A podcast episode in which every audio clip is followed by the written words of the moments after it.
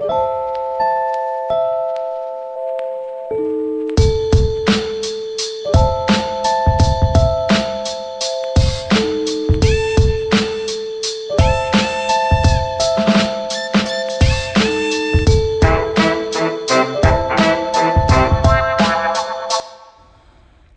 this is Donna Otto, and we are modern homemakers. Do you think I have different voices when I greet you? I think sometimes I go hi, and other times I go hi. It's my intention to greet you, period. Welcome, welcome, welcome. We are modern homemakers, and I'm so delighted to have you joining us and listening to us. Thank you for your emails and notes and letters. I am going to teach this second part of the people pleasing in the next um, week or 10 days. A couple of you have asked to talk about marriage. A number of you have written emails about things that you're going through. Please feel free to continue to offer suggestions. We stay with those main topics of who you are as a woman, wife, mother, and homemaker, and we hope that's encouraging. We have new things up on the website for this passage of Lent, um, preparation for the resurrection of Jesus Christ. Today I want to talk to you about character. D.L. Moody said that character is what you are in the dark. I don't think he meant in the dark on a scary night and whether you were afraid or not. I think he meant what the dark is where others don't see you. What do you think? What do you feel?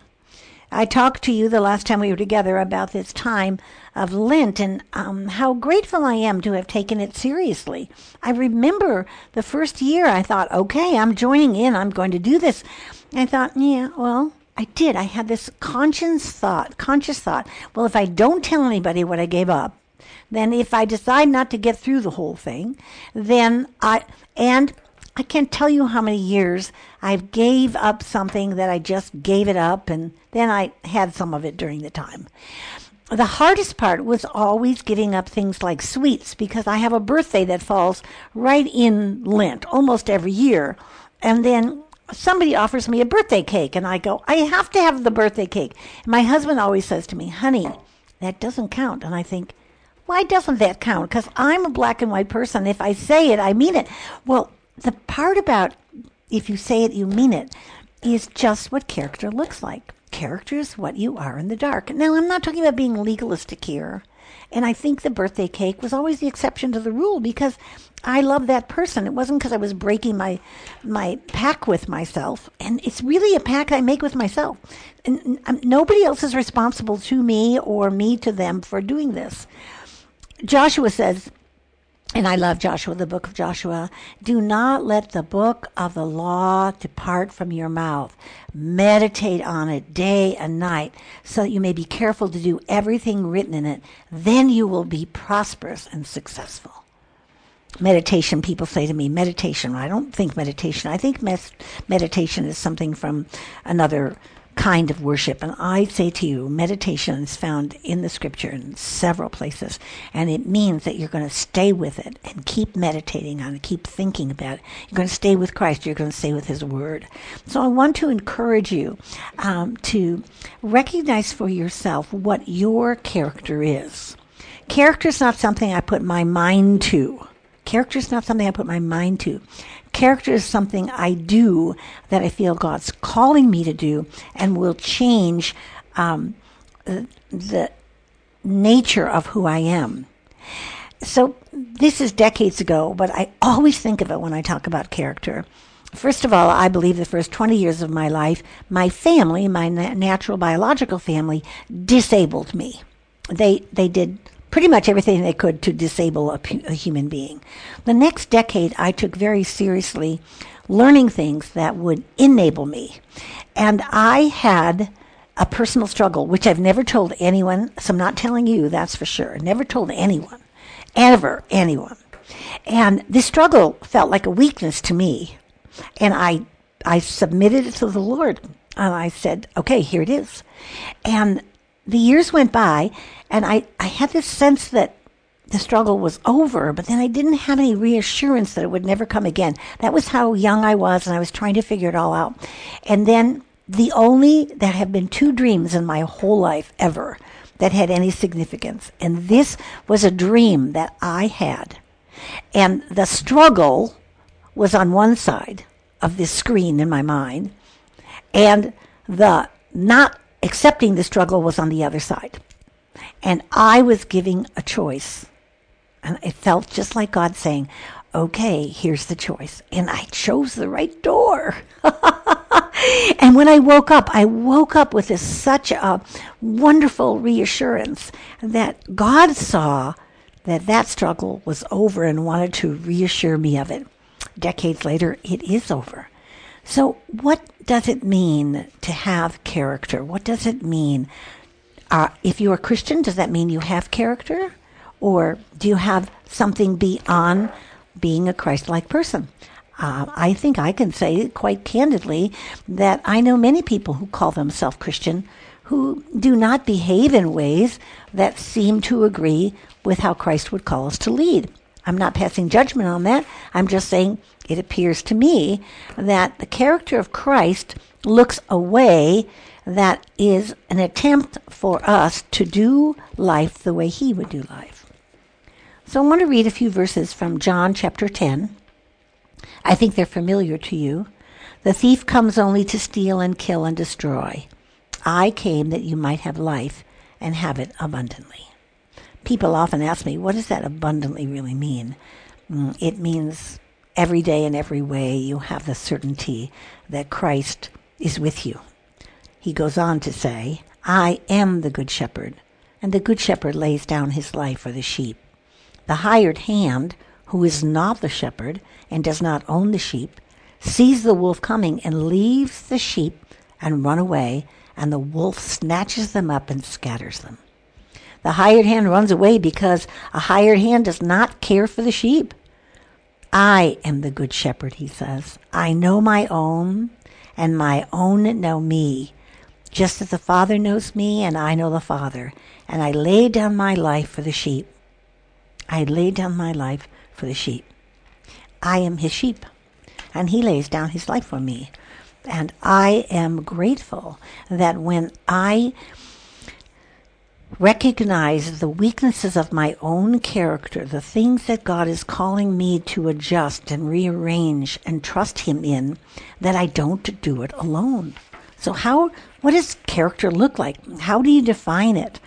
Well, well first of all, I'd, I'd ask you to go with me to Psalm 15, which I have in my Bible written next to Psalm 15, the Christian Constitution, the Christian Mandate who shall abide in the sanctuary of God? Now, I'm going to read to you these six verses from Psalm 15, which I said earlier is Who shall abide in God's sanctuary, or the Christian mandate, or the Christian doctrine, or the Christian constitution? O Lord, who may abide in your tent? Who may dwell on your holy hill? And then he says, Those who walk blamelessly and do what is right, and speak the truth from their heart, who do not slander with their tongue, and who do no evil to their friends, nor take reproach against their neighbors, in whose eyes the wicked are despised, but who honor those who fear the Lord, who stand by their oath even to their own hurt, who do not lend money at interest and do not take a bribe against the innocent.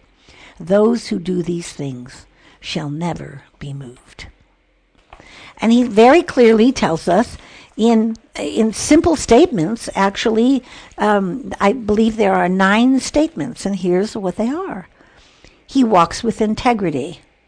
He follows God's rules. He does works of righteousness, not a spectac- spectator, and not spectacular works, but just works of righteousness. He is not a spectator, but he participates. This is a man or a woman of character.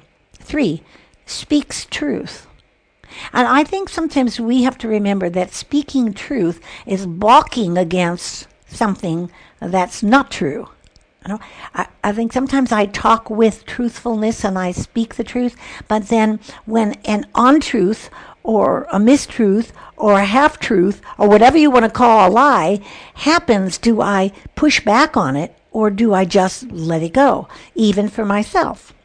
You know, in some circles, you know, there's little lies and big lies and black lies and white lies. No, no, no. There are just lies. And I want to say, well, that one wasn't so bad and I needed that. And how many women have said to me over the years of doing work with young women, is it okay to lie if it's good for someone else? and I always ask them the same question. Who is the someone else that it's good for? Because lying is never good for anyone. I think speaking truth is not only about the words I say, but it's what I do my body language, my actions. I may not be speaking the truth, but my body language says, You stink and I'm mad at you. Four, he does not slander. He speaks with honesty. Intimacy always includes honesty. And the scripture calls us to be intimate with Christ. And we have all had this experience. Like, I reveal to God something God already knows, and I feel this big weight off my shoulder. But the reality is that God does know, and He's looking for me to acknowledge it, and then He gives me the strength to move forward. It's the absence of evil. It's the absence of evil. Do not be surprised by sin. By others, do not be surprised by yourself. The character of a Christian is one has the absence of evil. Six, um, the eyes of a reprobate are not despised. How do you feel when you see sinfulness in people? I recommend that you ask yourself that question. How do you feel? Are you angry? Are you mad at them? Are you think judgmentally they shouldn't be doing that and you know it's wrong, they know it's wrong? I think that a person with godly character looks at a person with compassion. Why? Because you do the same things. Because it's not just them who does something bad, it's all of us. Seven, uh, character in Christ is honoring those who fear God. Uh, I I don't remember when, but in my lifetime, suddenly there was Pastor Appreciation Month. I don't know who started it, maybe Hallmark. But the reality was that it was a calling of a month that if you belonged to a church, if you were pastored by anyone, to send them a card or a note and acknowledge what they do for you. That's an honor, an honor for those who fear God swears to his own hurt and does not change. I said yes. You said yes. Do we stay consistently with that yes and following Christ? And lastly, he manages his money well. Well, this psalm is quite simple in many ways. It's certainly very short. There are five verses here that mm, comprise every one of these nine items that I mention as a part of our Christian constitution. Blameless, speaks truth from the heart, does not slander, has no evil, does not despise the wicked, but recognizes their own place in it. And I ask you to consider that in this time as we walk through the period of preparation for the death and resurrection of Christ, that you would ask yourself and have God encourage you in ways that you might continue your endurance as you walk this walk of faith. Here's the Constitution. It's laid out before us. Who will abide in your holy tent? Who will abide and dwell in the holy hill? Who? Here's who. These are the people. God's word clearly tells us. What does it take to do that? It takes endurance. James chapter 1 tells us that blessed is the man who endures trial. For when he has stood the test of time, he will receive the crown of life. He will receive the crown of life. I think sometimes character looks like building the endurance by crashing through my quitting point. You know, I think if I would have gone back and kept record, and I haven't, for the times that I've tried a 40 day sacrifice of some sort, uh, if I could say, oh, on that year I crashed and stopped on the 12th day, and on that year I crashed and stopped on the 25th day, it's my endurance is increasing by how long it takes me to get through the crashing through to the quitting point. So I'm beginning a new year, 40 days. I want to get past the crash and go straight through to the quitting point. There are some things that God would direct us to quit, but I am confident that He never would direct us to quit pausing long enough to say, I am yours, you are mine, I want to receive the full plate of your love.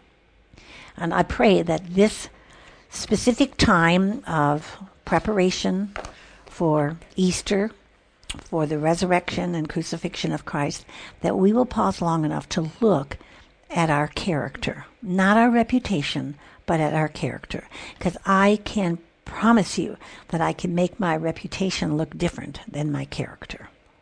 What does your character look like? Does it look like the character of Christ as we see here in Psalm 15?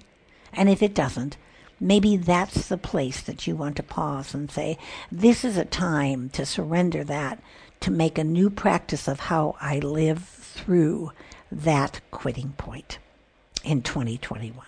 I'm Donna Otto, and this is Modern Homemakers. Remember, the common begin and the uncommon finish. Go out and make it a very uncommon day of practicing your character.